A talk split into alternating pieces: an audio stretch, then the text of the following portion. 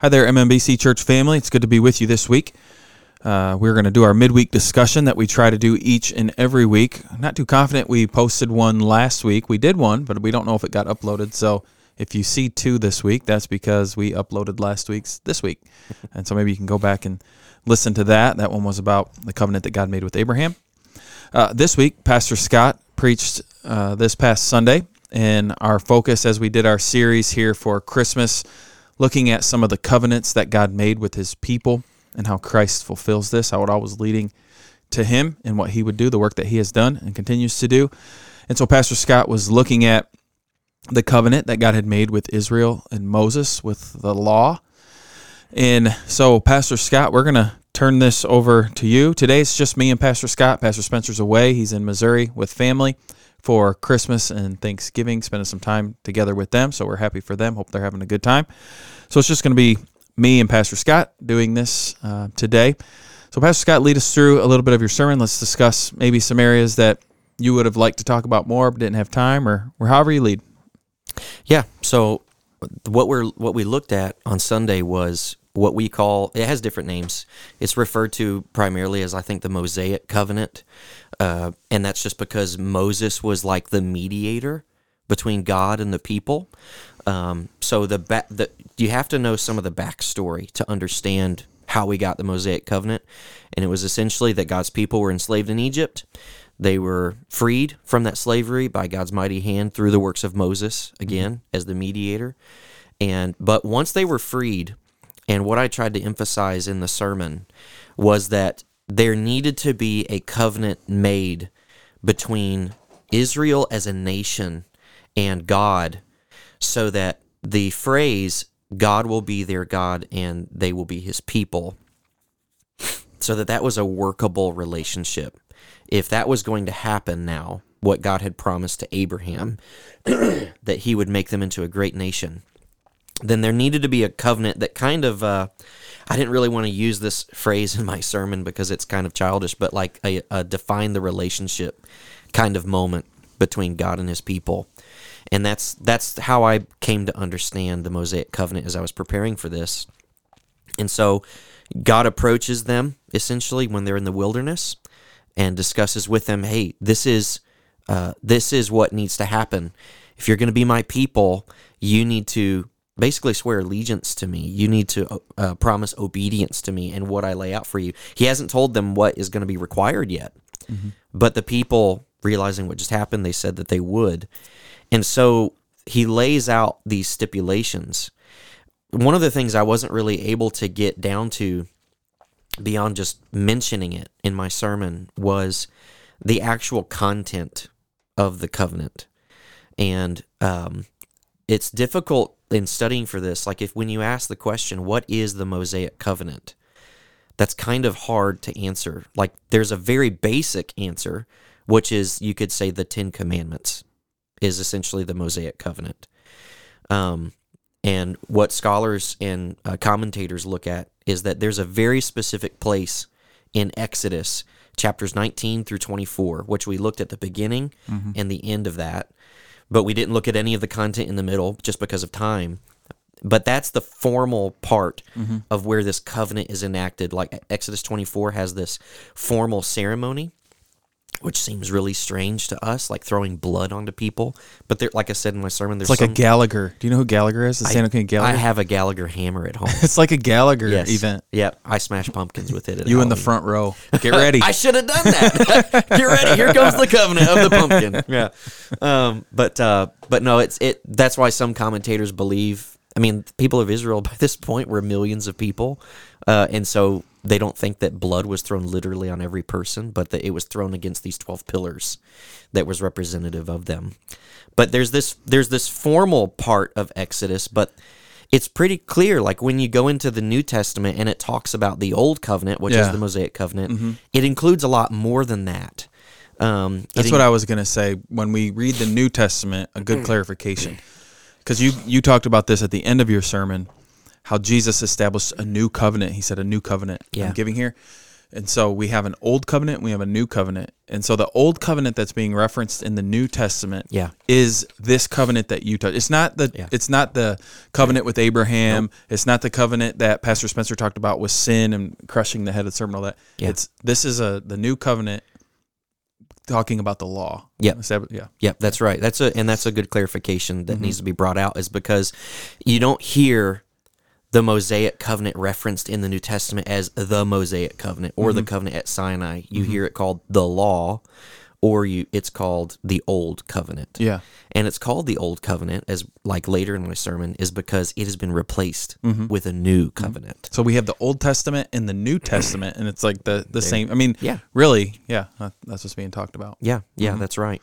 Yeah, And so it's difficult to nail down. Well, what is the Mosaic covenant? Because you essen- like what I tried to lay out was that essentially the rest of the the first five books of the Bible that we call the Pentateuch is the Old Covenant. Like it, it has some narrative in there about what happened to Israel and what they did and where they were going, but it contains a lot more. Um, so you have the sacrificial system, you have these all these feasts and festivals and all of this stuff, and you have the idea of the priesthood of of Levi uh, through the tribe of Levi that that was supposed to happen there. And, Aaron. Yeah.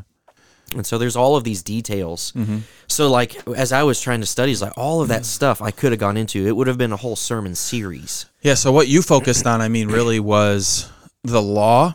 You mentioned the Ten Commandments, and you talked about the law, and that this is the standard by which Israel should live by. And you made a very you made it very pointed in your message that when Moses relayed the law to the people, the people's response was very clear.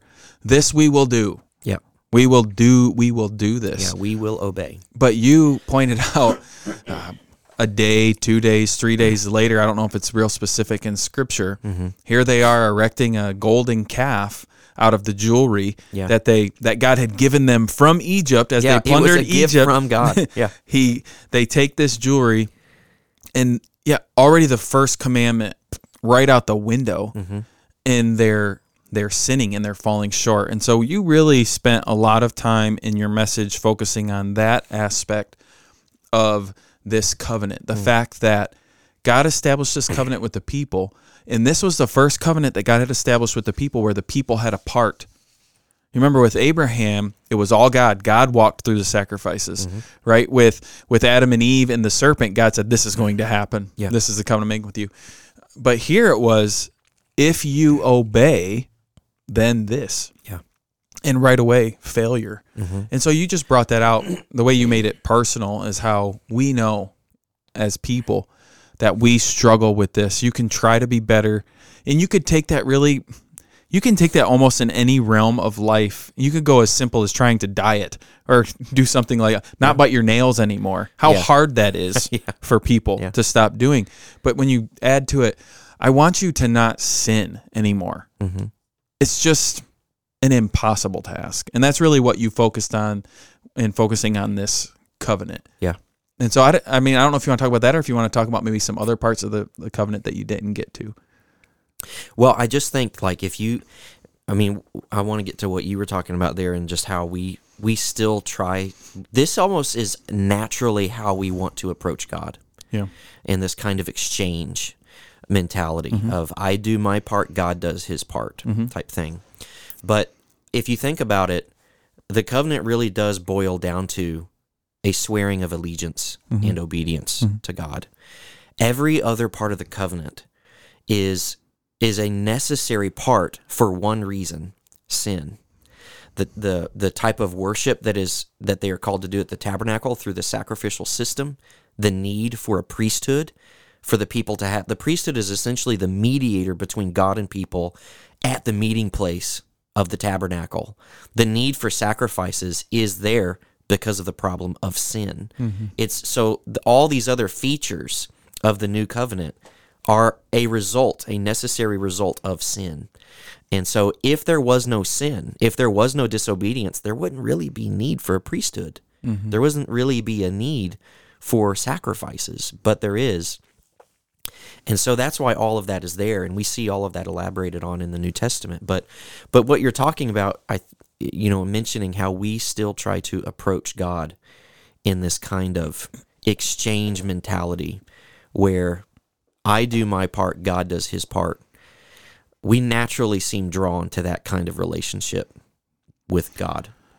And yeah, I mean, don't you think that's how we define love, though? Like when we determine who we love, it is defined on you kind of love me too, or there there's like this relational aspect of of give and take. Now, granted, there might be a time. Like right now, there's people in Kentucky hurting, and so people are hurting for them, and so like I want to send money. Those people haven't loved you back, maybe, or whatever, whatever it might be. Uh, but for most of our relationships, Mm-hmm. it's a give and take. And when somebody hasn't called you in a while, you're like, "What's going on? Are you mad at me?" Right? You're not giving here. yeah, I'm not seeing, and so naturally, then that's how we approach God. But I would say the reason for that is because of sin in our in our life that we approach love that way, and we want to ascribe that to God, but that's not fair to ascribe that type of love to God, like the give take thing. Yeah, no, I mean, and it it doesn't work ultimately because, and because there is something wrong with us. Mm-hmm. Like you said, it's our sin, mm-hmm. and so whether you your approach to this exchange with God is, I just need to try as hard as I can, or I just need to put myself around better influences, it becomes really clear really fast. No amount of trying that you can do is going to amount to a changed heart. Mm-hmm. And no amount of positive influence you put yourself around is going to result in a changed heart because your problem is not your surroundings. Um, and your problem is not lack of effort. Your problem is that you're what what Paul gets to in the New Testament eventually, as he's going through Romans, is that the reason the old covenant didn't work is because you are enslaved to your sin, and you can't get out of this. And so, in that way, I and I told this uh, to you a couple minutes ago, but it kind of felt uncomfortable saying, but I think the New Testament makes it very clear that the old covenant is actually a failed covenant. So clarify that. What do you mean by that? Like God failed? No, The law failed? What do you mean? yeah, no, God did not fail. Uh, I mean, He kept His part completely. You know, the agreement between them was, "I will continue to be your God, and you will continue to be my people if you obey."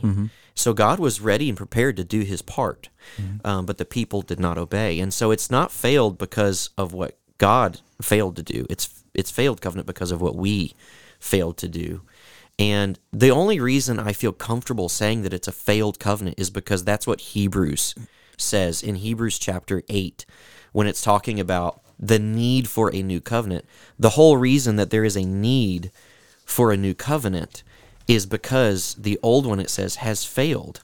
It if there was uh, it says that if there was if there wasn't a need if the old one had been good enough, there wouldn't be need for a new one. And then he quotes Jeremiah, where Jeremiah is talking about this day where a new covenant is coming. Yeah. Right. Right, Where the law will be written on your heart. Yes. And so it and it's incredible because like through the testimony of scripture that you see of all the reasons why the old covenant is a failed covenant, the fact that our hearts are turned away from the Lord, mm-hmm. that we can't know God, that we are separated from God, that there's this problem of our sin. What Jeremiah quotes there says that all of that is what is going to be solved Yeah. in the new covenant. when the academic world talks about Hebrews, Hebrews is considered, you know, one of the most artistic and best books ever written. Mm-hmm. And when you study Hebrews, I'd encourage people to do that. Me and me and Scott were talking about this before we started recording. It's hard sometimes to just read little passages in Hebrews Yeah. because there's so much backstory to what you have to understand when it comes to the old covenant to mm-hmm. grasp what is being said. And then also, the writer of Hebrews writes in a way that's kind of Platonic, the way that Plato would talk about his philosophy of there being shadows Yeah. of the perfect. And so Plato kind of had this idea that somewhere was the perfect chair. The chairs we have are shadows of the perfect chair. We can't Yeah. really make or think of the perfect chair. Yeah, That's there's there an ideal yeah, there's this an ideal. modeled after. Yeah, and so the writer kind of talks this way, uh, even about the tabernacle. Like, Mm-hmm. Yep. uh, and he says Jesus came from the perfect tabernacle. Moses had the shadow, and so it, it's really hard to, I think, just read four verses and say, "See, makes sense, doesn't it?" Yeah. And sometimes I think as pastors we can get caught up in that because we've studied it, we know the backstory, And so we read it and you kind of look at the congregation like, see, enough said. Why do I even have to go on? But Yeah, there is a lot of back stuff to it. So Hebrews for the Mosaic covenant, for the Davidic covenant, for the sacrifices and stuff that we haven't really talked much about. Yeah. Hebrews is where you go. Yeah. I would say to really get that stuff nailed down. I the mean, with- priesthood. Yeah, without the book of Hebrews, we wouldn't really understand the old covenant. Right. very much. Mm-hmm. And what you're talking about is one of the aspects that simply because of time, I wasn't able to go into the fact that when we think of the old covenant being a failed covenant, it was almost. I talked to somebody after service because they were asking questions about this, and they were asking about that, and it was almost designed to be failed, to be a failed covenant. And I say that because when we think about the old covenant and the new covenant, we're tempted to think that the new covenant with Jesus is a new and improved covenant. It's the 2.0. Mm-hmm. That's actually not true. No. The truth is that it's actually the original design. And what we see, and, I and we know that because in Hebrews chapter 8, verse 5, it says, They, and the they is a reference to the law and the sacrificial system and all this old covenant stuff. They serve as a copy and shadow of the heavenly things. For when Moses was about to erect the tent, which is the tabernacle, he was instructed by God, saying, See that you make everything according to the pattern that was shown you on the mountain. And our understanding there is that the old covenant, the tabernacle, these sacrifices, the altar, all of this stuff was designed after the the true thing. So like the, the chair that you were talking about, this perfect chair. Mm-hmm. And so in a sense, the old covenant is kind of a cheap imitation of the real sacrifice that we have through Christ and and and then resulting fellowship that's available through God through that sacrifice. And so yeah, in that way, the old covenant is not meant to ultimately bring us back to the Lord. It's meant to point us forward to a day when the new covenant would actually be brought into uh, time. Yeah, Paul argues about this in Romans as well. Uh, Romans 4 and 5. I was trying to look for like a passage to read quickly, but I'm not finding it off the top of my head. But, you know, Paul would kind of ask that question like, was there no need then for the law? And the answer is, no, I needed the law to know that I was sinning. Yeah. Because apart from the law, there is no sin then. Yeah. And so God establishes the law as a very fair way Mm-hmm. to say, look, you are disobeying. So, like with Adam and Eve, he could say, you sinned. And they're like, well, why? I gave you one law. Yeah. Don't do this. And you did it. Yep. Right? Well, apart from that, if God would never have said anything to Adam and Eve, he couldn't say, hey, you weren't supposed to eat from that tree. They'd be like, what are you talking about? Mm-hmm. You never told me this. Yeah. And so God gives the law to the people, saying, if you want to have a relationship with me, if you want to be my people, Mm-hmm. and I'm going to be your God, here you go. This is what you got to do. Mm-hmm. And it's a lot of stuff to read through, Yeah. right? That I mean, that's what you were saying. To Yeah. th- there's a lot of stuff there, and you, but it it doesn't it didn't work. But what Paul's argument is in Romans is. The, it didn't fail in that sense. It it, showed exactly me what my it was sin. supposed to Yeah. do. It Yeah. showed me my sin. Yeah, it did exactly what it was supposed to do, and and that you could argue that that's honestly the whole witness of the Old Testament Mm-hmm. is that some like this in the when the first three chapters of the Old Testament Genesis one through three the problem is introduced, Mm-hmm. and the rest of the Old Testament is showing that this is a really bad problem that needs a really big fix. Yeah. right. This isn't just duct tape over a Mm-hmm. over a leak. This is you need to tear down the whole thing and start from scratch. And this is why I think we have such a this is a good series to do uh, at this time because you you said this in your sermon. Uh, you didn't quote it exact, but uh, Jesus saying, "Every jot, every tittle, I am fulfilling of the law." And you said, "I'm crossing every T, He's dotting every I." That Jesus is fulfilling all of it. Yeah. He's living a perfect life to fulfill what we what you talked about yesterday in your sermon. yeah, He's going to die to fulfill the sacrificial system yeah, right? He is a what we see in Hebrews. He is a priest in the order of Melchizedek. Why? To set to satisfy the priesthood. Mm-hmm. I mean, we, you can go on and on with all these stuff that Christ has fulfilled these covenants. Yeah. He's fulfilled the covenant of Abraham. He's crushed the serpent's head Yeah. uh, that we see in Genesis. He's fulfilled the Mosaic law. Next week, he's fulfilled uh, the covenant with David. Yeah. God has with David. And somebody asked a really insightful question after service yesterday. They were asking, okay, if this is a covenant that God made with the people of Israel, why is the same covenant required of me? Why is it required of me to fulfill the law? Did you tell him to listen to last week's sermon with Abraham? Because No. that was answered there. Oh no, I didn't tell him to listen to that. But what I what I did think, I mean, I'm sure that there's a very elaborate scholarly answer to that. But Or do they mean, hold on, let me clarify. Or did they mean like, I'm not a Jew, I'm a Gentile. And Yeah. so since I'm a Gentile, I shouldn't have the law. yeah, well, there's scripture verses that say even the Gentiles are found guilty. They didn't have the law, but still, yeah, he almost goes to a natural law, almost Mm-hmm. yeah, type of the law written on their hearts. Yeah, yeah. There's a there's a natural conscience that they have. Mm-hmm. But I think that that maybe the clearest, simple answer that I could give without going super in depth in studying this is the fact that the law given in Exodus and through those the the Pentateuch that is an expression of God's holiness in a sense. Mm-hmm. That is an expression of the law that God would require not simply of Israel but of anyone mm-hmm. that would seek to have fellowship with him. Yeah. The fact that it was given to Israel mm-hmm. specifically as a nation was a gift is one of the ways that they were to be Paul talks about this in Romans I think that they are they that they kind of safeguard the revelation of God to give to the rest of the world Yeah. in that sense. And so it's not that this isn't incumbent upon you because you're a Gentile and not a Jew. Mm-hmm. Anyone would be required to fulfill this. Yeah, this is the trouble that people have with like that girl in China who's never heard the gospel. How could God hold her guilty?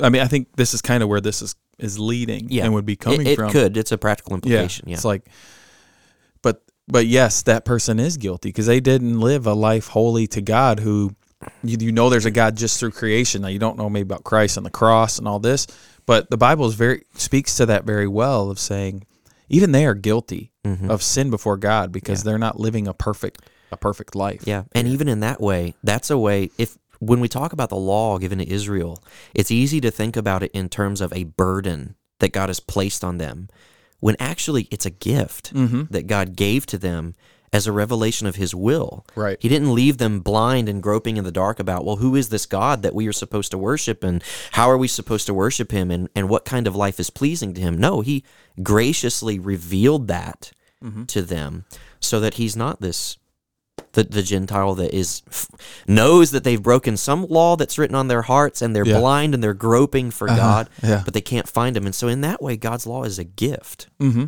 that was given to them. Yeah, for sure. I mean, a lot of times we want to turn these types of questions on God and be like, how can you be good if you're going to do this and blah, blah. And the real thing is, how in the world and why in the world would God even give them the law? Why would God even do any of this? Why would He be with us and present with us? He didn't have to do that. But it's because of His love and grace that He's even chosen to do that. If one person, if one person ever gets to walk into heaven, into glory, and spend eternity with God, that is really unjust that God would let that happen because that person shouldn't be allowed in there. Yeah. But in God's grace and in His gift and in His form of justice, He lets people in. And that should be what's unheard of. That should be what's astonishing. But too often we try to turn it uh, the other way around. Yeah. Yeah. Yeah. Yeah. No, I, the passage I was thinking of a second ago, the gift that was to the Jews is in Romans chapter 3. It mm-hmm. says, then, then what advantage has the Jew, or what is the value of circumcision? Much in every way. To begin with, the Jews were entrusted with the oracles of God. And so they were given these realities, these oracles that were meant to lead them to, to the anticipation of a new covenant. And that new covenant, as you've kind of already elaborated on, Jesus in his earthly life perfectly fulfilled any kind of passive obedience or active obedience as a true son of God, as a representative of his people, in the way that Adam failed to do that. Right. Christ fulfilled that. Um, and so he did that perfectly, but there was still the problem of our sin and our guilt. So the law is is fulfilled on our behalf, but there is still the problem of our sin that has to be dealt with. Yeah. So looking at these covenants, I think people could fairly say this stuff's boring. Like you're going back way, way in time, and I don't know. I'm not a Jewish person.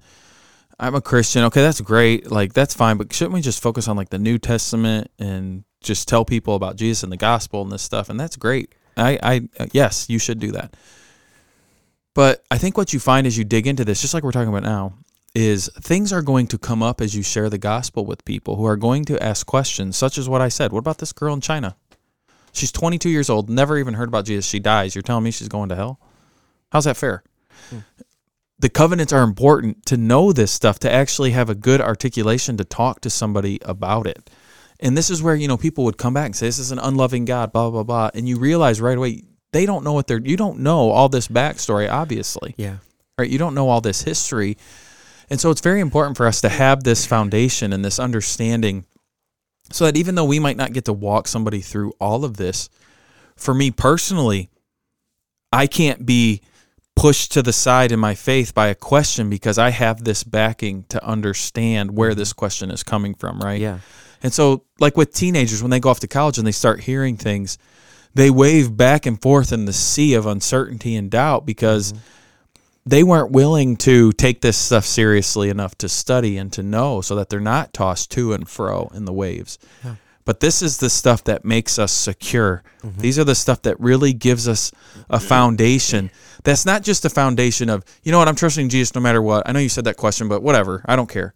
No, of actually thinking through it, saying, I actually do have an answer for evil.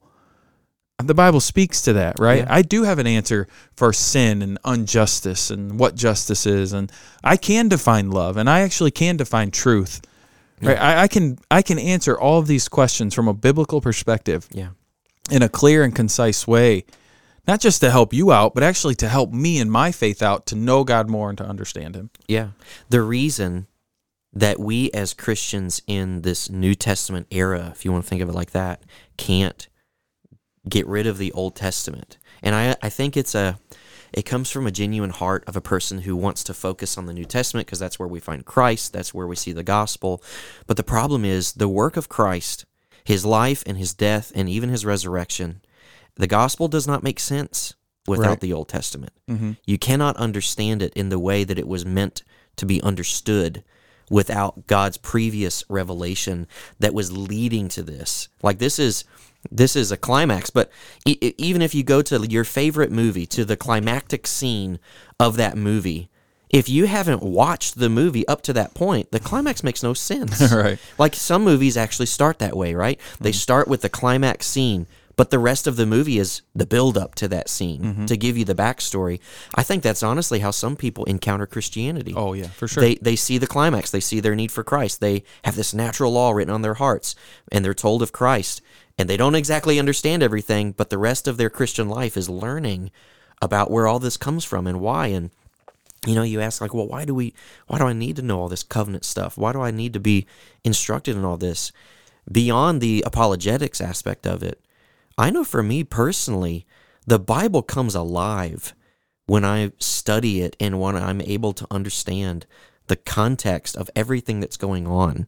There's been periods early in my walk with the Lord where it's like I read a part of the Bible and I don't understand what it's talking about. It's and that's when it seems boring and like it doesn't apply to my life. But understanding this progression of God's revelation and of salvation, it makes the Bible come alive. These little details, like that I, I just read there in Romans chapter 3 about the oracles of God, it's mm-hmm. just like, what does that mean outside of this? You know, all these little details in Hebrews make no sense. And uh, I just think it, it, it brings everything together and ma- helps it make sense. yeah, absolutely, absolutely. Yeah. Well, good. Well, Scott, you got anything else to to add? No, I mean, I mean, we talked about Christ that He is, He is the sacrificial lamb. It is His blood that when we see Him dying on the cross, we we should look at that and say, "I deserve that." Um, but instead, He took it for us, mm-hmm. and the way that we are brought into this covenant, as it is with the covenant of Abraham, we are brought in by faith. Mm-hmm. It's it's not there is nothing incumbent upon us. It is a gift to be received, mm-hmm. and we receive it by faith. Um, and the, yet another part that I couldn't get into is that the sign of this covenant is baptism, that we are baptized into Christ. Um, and that's one of the reasons we believe baptism, especially as Baptists, is important uh, for people to follow through with that. But no, I think that sums it up pretty good. Great. Well, glad you were listening today. Uh, through this, we hope to continue this, as I've said before, this coming Sunday. which is December 19th, is kind of it's Christmas Sunday. It's the last Sunday of, of Advent. We'll be looking at the Davidic covenant, covenant that God had made with David, that his line in the kingdom would last forever, and that there would be someone on the throne forever in the line of David. And so we look forward to that. Hopefully, I can get that ready and prepared by Sunday. So look forward to seeing you Sunday. If we don't, hope you have a blessed Christmas. And again, God bless.